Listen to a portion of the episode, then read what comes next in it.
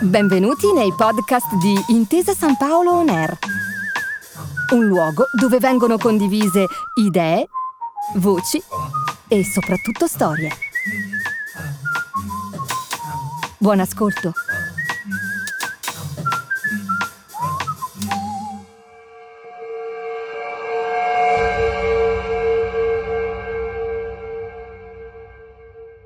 Che cosa ci fa un gong buddista in un podcast che parla di golf? Ve lo spieghiamo subito. In ogni campo da golf esiste un tempio. Anzi, in ogni campo da golf esistono 18 templi, uno per ogni buca. Sono verdissimi, di un verde spesso accecante, tanto che li puoi vedere da lontano, anche da centinaia di metri di distanza ma sono difficilissimi da raggiungere perché sono protetti da bunker di sabbia e specchi d'acqua pronti a inghiottirsi le palline. Oppure se ne stanno abbarbicati su piccole collinette, come fortini medievali intenti a difendersi dai nemici, circondati da pendii che si infilano subdoli nel fairway. È qui nel green, in questo luogo sacro del golf, che si compie l'ultimo atto di ogni buca il rituale che celebra il vincitore e condanna il perdente alla dannazione della giornata. Ne parliamo con due ospiti d'eccezione. Massimo Caputi, di cui avete appena sentito la voce, e Gianluca Pietrobono, che sono rispettivamente allievo e maestro sui campi da golf, giornalista sportivo e volto televisivo il primo e tecnico federale di grandissima esperienza il secondo. Green è il tema del quarto episodio di Hole in One, il podcast che vi racconta le regole, i retroscena, i campioni, le storie e soprattutto la magia del gioco del golf. Ogni puntata una parola chiave, un abracadabra che apre le porte di questo mondo incantato, pronto a rapirvi per sempre.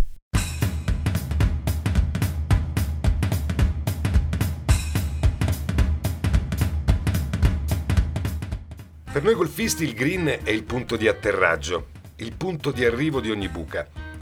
È dove si compie l'atto finale del gioco, dove si chiudono i conti, perché non dobbiamo dimenticarci che l'obiettivo di ogni buca è fare par, pareggiare il conto con il campo.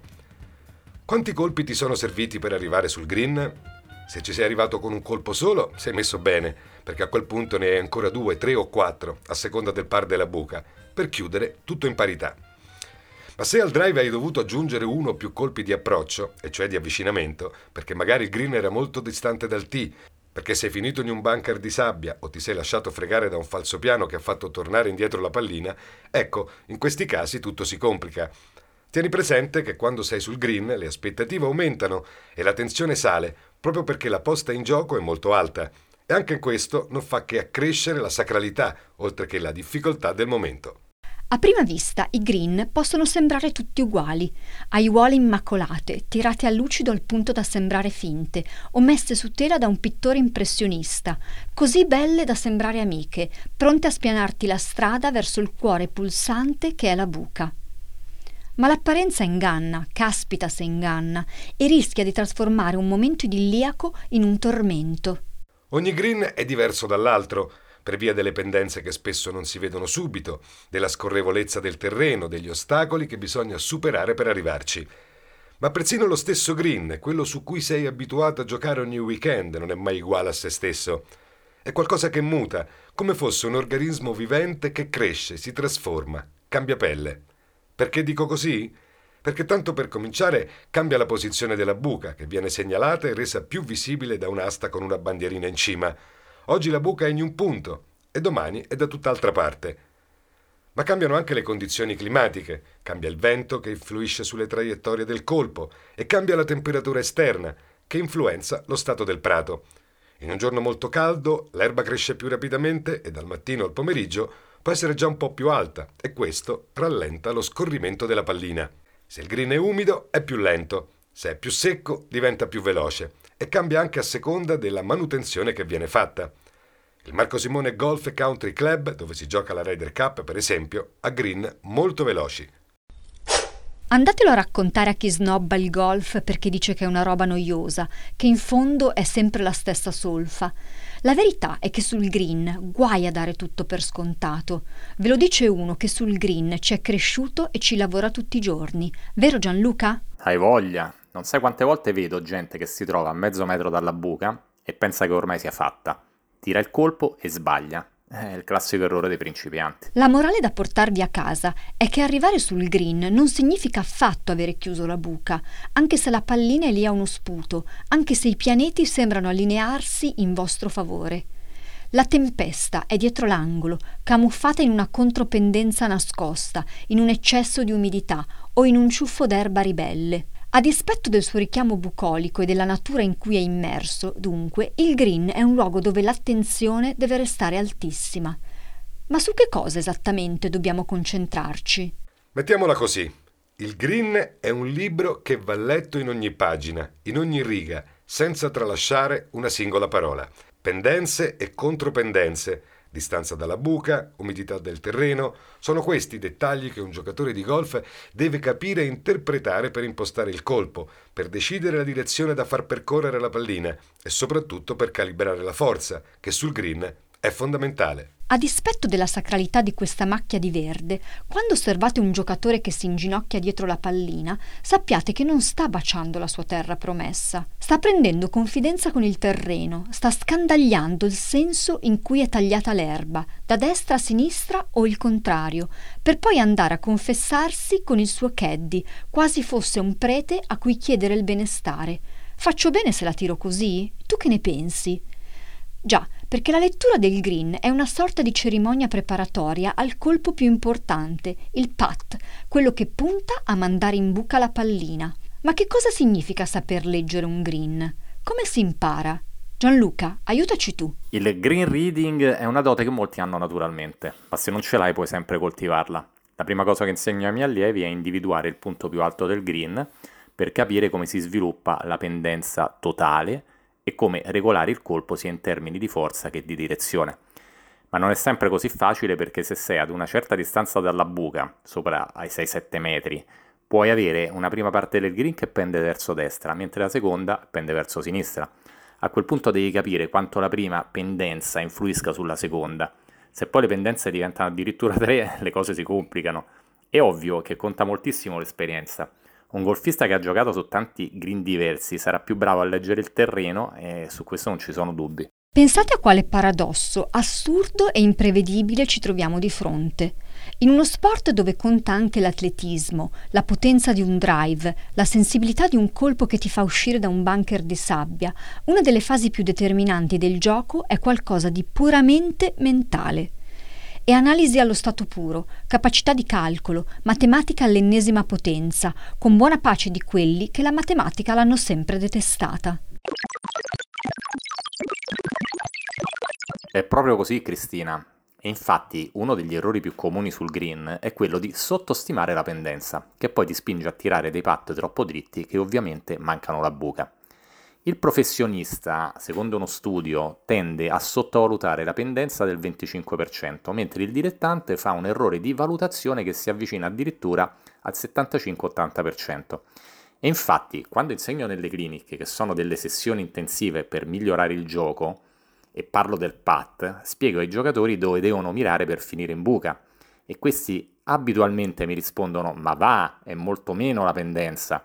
Poi tirano una cannata che non entra mai. Ora però non pensiate che siano solo i dilettanti allo sbaraglio a fare cilecca.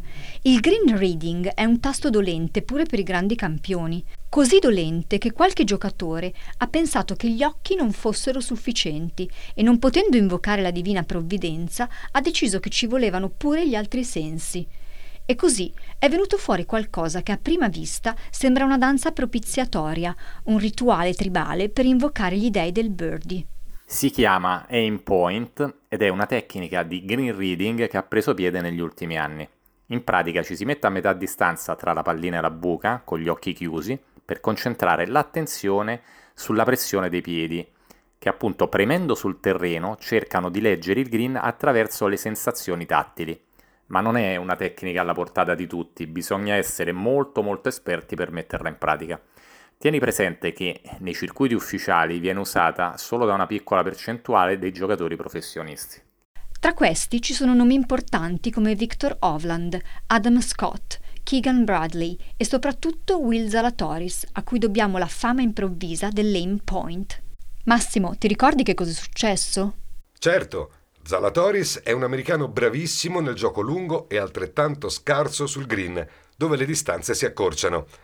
Qualche anno fa è diventato virale un video in cui lui si inginocchia dietro la pallina e il suo caddy, a un paio di metri di distanza sulla linea di tiro, divarica le gambe e inizia a danzare una sorta di tarantella senza freni. I social sono esplosi con una provocazione. Avete mai visto qualcosa di più ridicolo su un campo da golf? Ma la verità è che quando ci sono in palio centinaia di migliaia di dollari, fai questo e altro.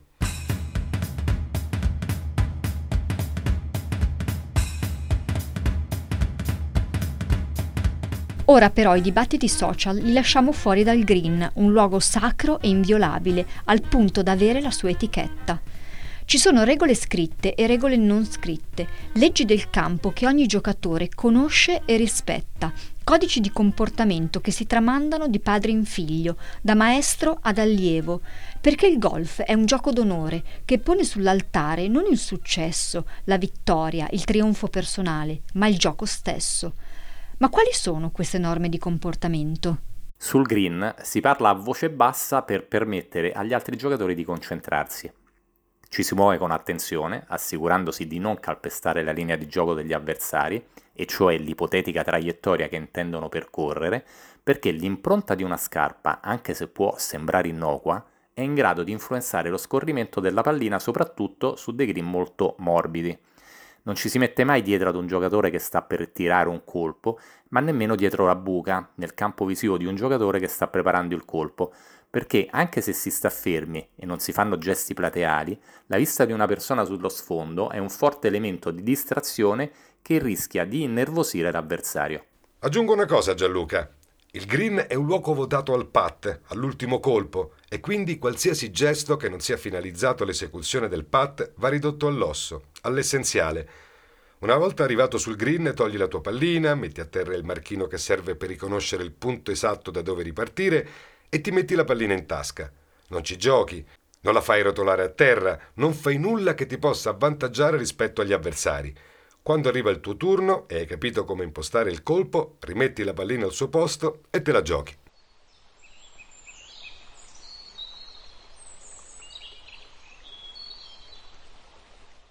Green è anche il nome di una filosofia, di un modo di vivere attento all'ambiente, sostenibile, che combacia perfettamente con lo spirito del golf.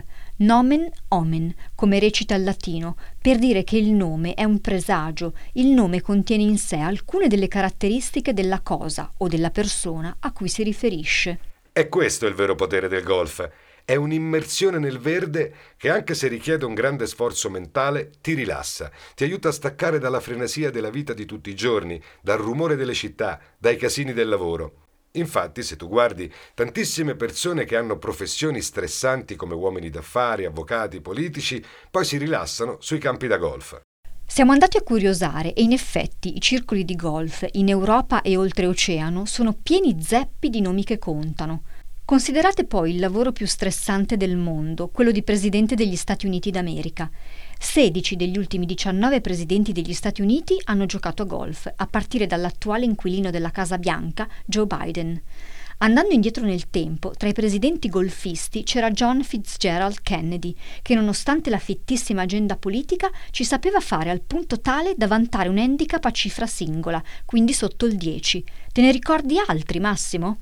Beh sì, recentemente non possiamo dimenticare Barack Obama, che giocava con palline personalizzate con la scritta POTUS, acronimo di President of the United States, e il numero 44, a ricordare che era il 44 presidente della storia.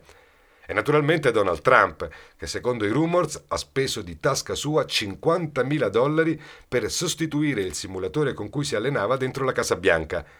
Ma tornando al tema della sostenibilità, c'è una cosa importante da aggiungere. Il golf è stato spesso accusato di essere uno sport con un impatto ambientale eccessivo, perché la manutenzione dei campi è molto dispendiosa. Negli ultimi anni però la sensibilità ambientalista è aumentata tantissimo. Sempre più circoli hanno manti erbosi che resistono meglio alla siccità, sistemi di irrigazione di precisione che evitano lo spreco di acqua, serbatoi di acqua piovana, stagni per favorire la biodiversità. Potremmo chiamarle le 100 sfumature di verde del golf. Green come sostenibile, dunque. Green come la green jacket indossata ogni anno dal vincitore del Masters di Agasta, una delle icone di questo sport, e green inteso come il palcoscenico di un'opera in due tempi. Il primo è quello di cui vi abbiamo parlato in questo episodio, dedicato alla lettura del green, che serve a preparare il secondo tempo, il vero atto finale del gioco. Ma di questo vi racconteremo tutto nell'ultima puntata.